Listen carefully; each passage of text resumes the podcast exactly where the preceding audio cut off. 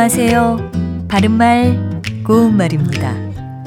뉴스나 신문기사에서 간혹 이면 계약을 한 것이 문제가 된 사건을 접할 때가 있습니다. 이면 계약은 겉으로 드러나지 않은 내용이 있는 계약을 말합니다. 또 이면 합의라는 것도 들어보셨죠? 겉으로 드러내지 않고 뒤에서 따로 하는 합의를 뜻하는데요.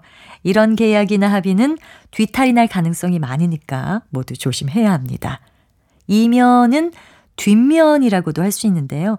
수표 이면에 전화번호와 이름을 적다처럼 쓰기도 하고요. 감정의 이면이라든지 한국 정치사의 이면처럼 겉으로 나타나지 않거나 눈에 보이지 않는 부분이라는 뜻으로도 쓸 수 있습니다. 이면이란 말이 들어간 표현으로는 이면지나 이면도로 같은 것도 있지요.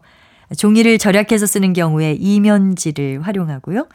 이면도로는 왕복차로의 구분이 없는 도로를 말하는데요. 중앙선이 없고 차량의 진행 방향이 일정하게 정해져 있지 않은 도로를 말합니다.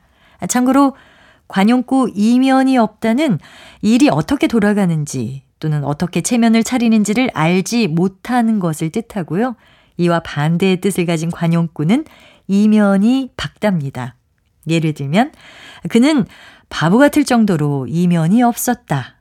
또는 그 친구는 성격도 싹싹한데 이면이 밝기까지 하다.